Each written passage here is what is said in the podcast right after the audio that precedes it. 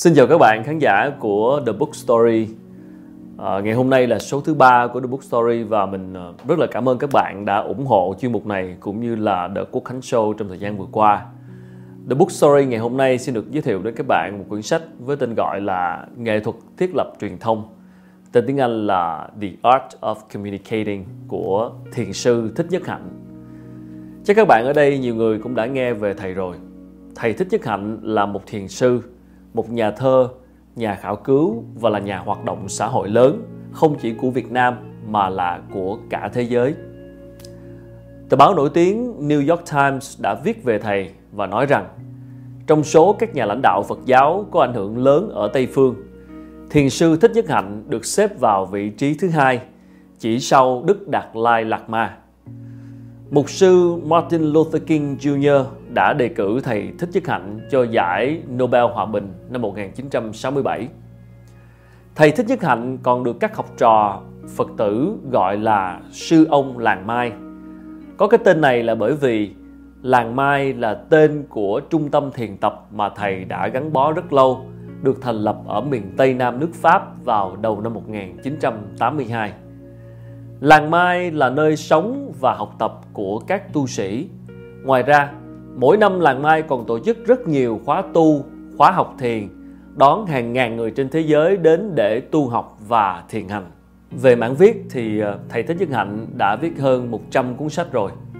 Một vài tác phẩm nổi tiếng của thầy trên toàn thế giới phải kể đến những cái cuốn như là Đường xưa mây trắng. Cuốn này thì thầy viết hoàn toàn bằng tay thay vì đánh máy như thông thường nghe rất là thú vị đúng không ạ rồi cuốn giận hoặc là an lạc từng bước chân đều là những tác phẩm rất hay và đi sâu vào triết lý sống đạo Phật. Cuốn sách Nghệ thuật thiết lập truyền thông ngày hôm nay mình giới thiệu cho các bạn. Theo mình thấy là một cuốn sách dễ đọc dành cho tất cả mọi người bởi nó nói về một hoạt động rất phổ biến trong cuộc sống của chúng ta, đó là hoạt động truyền thông và giao tiếp. Tên cuốn sách là Nghệ thuật thiết lập truyền thông à, nhưng các bạn đừng nhầm lẫn truyền thông ở đây chính là giao tiếp communicating à, chứ không phải là ý nghĩa truyền thông trong các hoạt động marketing mà chúng ta thường nghe. Bản thân mình cũng thích dịch chữ communicating này thành chữ giao tiếp hơn nhưng mà có lẽ là dịch giả họ có cái lý do riêng để mà dịch ra cái chữ là truyền thông. Và điều đó cũng không thực sự quá quan trọng miễn là chúng ta đọc quyển sách và chúng ta hiểu được cái ý nghĩa bản chất bên trong của hoạt động giao tiếp là như thế nào. Nếu như bạn ngẫm lại thì uh, hầu hết những vấn đề mà chúng ta gặp phải thường đến từ hiểu lầm trong giao tiếp giữa bạn và những người xung quanh, đúng không ạ? Như người xưa vẫn thường nói là cái miệng hại cái thân. Cũng như các bạn, mình cũng rất là hay mắc những cái lỗi trong giao tiếp. Và đôi khi mình cũng không biết những hiểu lầm đó bắt đầu từ bao giờ. Mình làm người khác tổn thương mà không biết. Và cũng không biết cách giải quyết những vấn đề đó như thế nào. Khi đọc cuốn sách này thì ờ, mình cảm tưởng như là đã phải học lại từ đầu. Học ăn, học nói, học cách yêu thương và cả cái cách thể hiện tình yêu thương với những người xung quanh. Mình xin chia sẻ đến các bạn ba bài học mà mình thấy ấn tượng nhất từ cuốn sách này và nó cũng khá là phù hợp với hoàn cảnh hiện tại của mình. Bài học thứ nhất, đó là tất cả những suy nghĩ, hành động, lời nói của chúng ta đều là truyền thông. Khi nghe đến từ truyền thông thì chúng ta thường nghĩ đến lời nói hoặc là hành động. Các bạn có biết không? Những suy nghĩ thầm kín trong đầu của chúng ta cũng là một dạng truyền thông. Trong sách nói rằng khi chúng ta khởi lên một ý niệm trong đầu, dù chưa thốt ra thành lời, thực hiện một hành động hay là phát ra một lời nói, thì đó đều là những tín hiệu chúng ta gửi đến vũ trụ và đến những người xung quanh. Điều này làm mình liên tưởng đến cuốn sách Nhà giả kim. Ở trong cuốn đó thì tác giả cũng nói chỉ cần con người có suy nghĩ thì những suy nghĩ mong muốn đó sẽ được truyền đến vũ trụ và nếu đủ mạnh chúng sẽ biến thành hiện thực. Mình thấy điều này rất đúng. Các bạn để ý mà xem. Khi ai đó xung quanh bạn đang vui mừng hay buồn bã, khó chịu dù họ không nói ra nhưng bạn vẫn sẽ cảm được cái vibe, cảm được cái nguồn năng lượng vui hay buồn của họ. Khi đọc thì ờ, mình cảm thấy đây là những điều nhắc nhở rất là quý giá. Bởi vì từng suy nghĩ, lời nói và hành động của chúng ta đều gây ảnh hưởng đến những người khác rất nhiều. Nên chúng ta phải thật cẩn thận, phải thật chánh niệm với những ý nghĩ, hành động và lời nói của mình để tránh mang đến một cái bầu không khí tiêu cực và những tổn thương cho người xung quanh vậy thì chắc nhiều người cũng thắc mắc chánh niệm là gì? À, chữ mindfulness. Ừ, có rất nhiều cái định nghĩa nhưng mà có thể nói một cách tóm gọn đó là chúng ta đặt toàn tâm toàn ý vào việc chúng ta đang làm ở ngay cái giây phút hiện tại. À, một bài học thứ hai mà mình nhận ra từ cuốn sách này. Truyền thông với chính mình đối diện với cảm xúc tiêu cực. Chúng ta hiện nay ban ngày thì bận biệu với công việc chạy đua với cuộc sống tối về chúng ta à, lên facebook, lướt web, xem phim, đọc báo, đọc sách, vân vân. Cuộc sống ngày càng bận rộn, xung quanh có rất nhiều công cụ giúp chúng ta giải trí. Tưởng như đã đủ đầy lắm rồi, nhưng tại sao con người ta lại ngày càng cô đơn? Có khi nào bạn đặt câu hỏi như vậy không? Khi nào ta cũng cảm thấy thiếu thiếu một cái gì đó, khả năng giữ bình tĩnh, quản trị cảm xúc của chúng ta thì cũng ngày càng giảm đi chúng ta học cách tương tác với người khác, nhưng chúng ta hiếm khi dành thời gian để nhìn lại chính mình, nói chuyện với chính mình.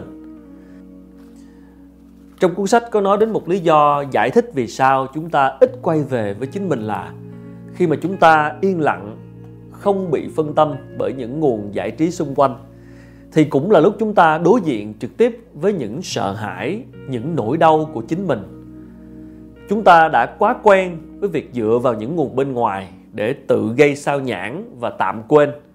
Để rồi khi cái điện thoại tắt đi thì nỗi cô đơn, những phiền muộn lại ập về.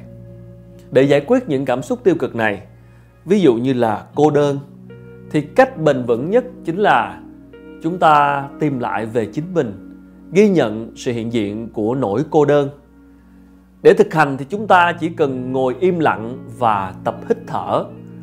Thầy thích nhất hạnh gọi đây là chánh niệm tỉnh thức. Mình nghĩ đây là một dạng thiền. Khi bạn ngưng tất cả các hoạt động đang thực hiện lại, có thể nhắm mắt hoặc là không, hít vào, thở ra và quan sát ý thức hơi thở của mình. Và trong cuốn sách này mình còn nhớ một chi tiết là thật ra con người chúng ta cảm thấy cô đơn nhiều như vậy là do chúng ta thiếu sự biết ơn, không ý thức được những gì chúng ta đang có. Chúng ta sống hàng ngày, được mẹ trái đất, nguồn nước, nguồn không khí nuôi dưỡng, các loài cây xanh ngoài kia thì hàng ngày cung cấp oxy cho chúng ta. Vậy thì tại sao có thể gọi là cô đơn cho được, đúng không ạ? Hay việc xử lý cơn giận, khi chúng ta giận một ai đó, chúng ta hay được khuyên là hãy xả ra ngoài, hay gọi là trút giận đi. Rồi sẽ muốn đối diện, cãi tay đôi, hơn thua với người kia. Các bạn cứ tưởng tượng cơn giận như là cái nhà mình đang bị cháy vậy. Thay vì dập lửa thì chúng ta lại đi đuổi theo kẻ đốt nhà. Và các bạn biết đó, ông bà ta có câu, giận quá thì mất khôn. Khi chúng ta giận thì lời nói ra sẽ rất dễ làm tổn thương người đối diện. Và kết quả là có khi đánh mất luôn mối quan hệ đó lời khuyên của thầy thích chân hạnh trong những trường hợp này là chúng ta hãy quay về bên trong thay vì xả ra ngoài. Cơn giận cũng là một dạng cảm xúc và chúng ta không nên chối bỏ nó, cũng không nên né tránh, ngó lơ nó. Hình ảnh thầy thích chân hạnh so sánh trong chương này là chi tiết mà mình thích nhất. Bình thường người ta ví cơn giận như là quả bom, như là bình nước sôi một cách rất là tiêu cực, đúng không ạ? Nhưng trong cuốn sách này thì thầy thích chân hạnh lại so sánh cơn giận như là một em bé. Một em bé đang níu chéo áo của ta, cần ta chăm sóc để dịu lại. Nên chúng ta cần xử lý cơn giận như là cách đối xử với một đứa bé vậy đó. Chúng ta hãy bồng em bé lên một cách dịu dàng, tức là nhận diện và chấp nhận vỗ về cơn giận. Sau khi đã dịu lại, chúng ta sẽ có đủ lý trí để tìm hiểu nguồn cơn giận là từ đâu? À, uh, self reflect hay còn gọi là phản tư. Xem lại những việc đã xảy ra và quan trọng nhất chính là trò chuyện cùng người mà chúng ta đang giận để giải quyết những khúc mắc đó. Còn để kết nối lại với người làm mình giận như thế nào thì à, mời các bạn đọc sách để có câu trả lời.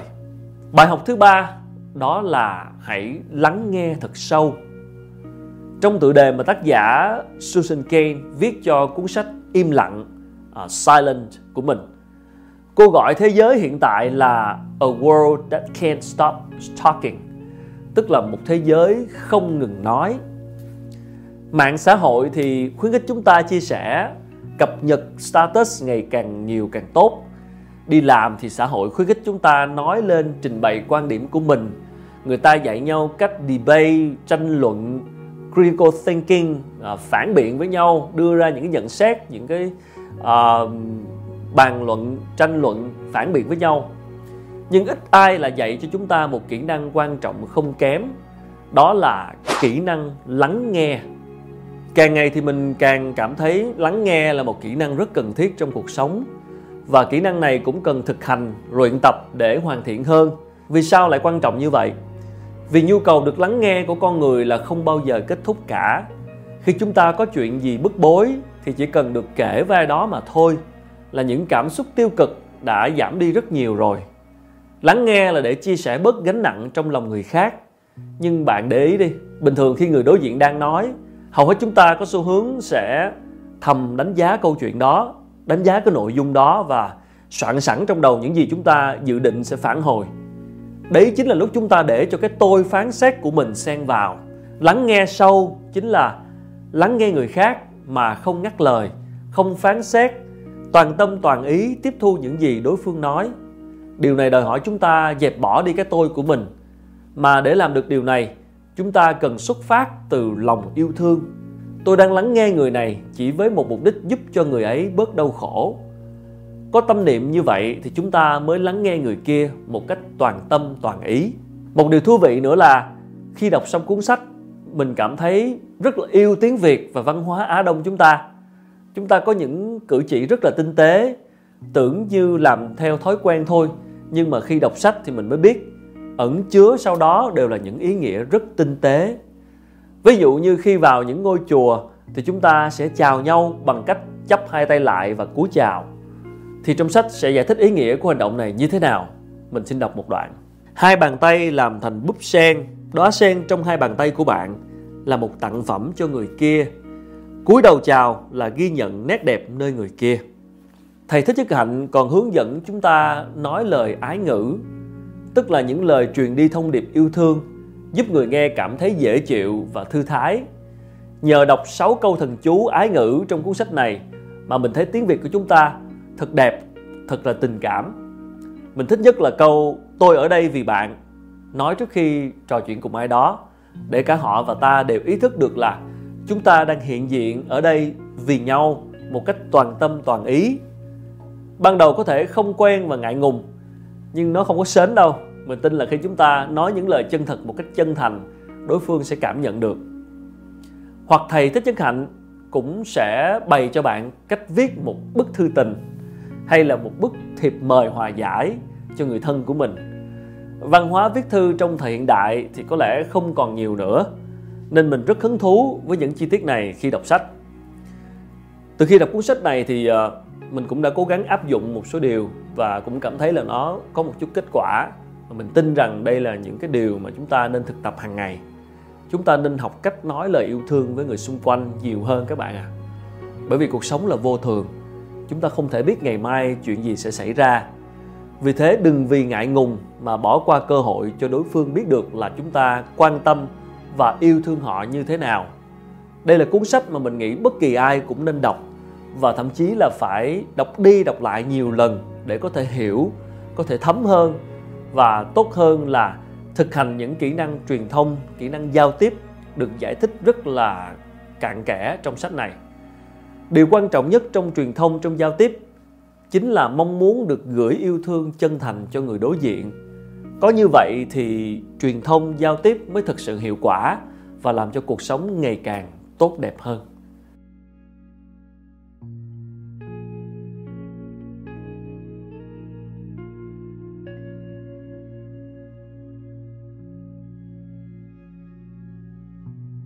Một lần nữa cảm ơn các bạn đã xem cái video này và ủng hộ cho chuỗi series The Book Story trên kênh The Quốc Khánh Show. Chúng tôi sẽ hẹn gặp lại các bạn trong những số sau với nhiều chuyên mục thú vị khác và rất mong các bạn tiếp tục góp ý ờ, có thể giới thiệu chúng tôi những quyển sách hay mà các bạn mong muốn được bàn luận, được điểm qua ở trên chương trình. Một lần nữa ờ, xin chào và hẹn gặp lại các bạn trong những tập lần sau.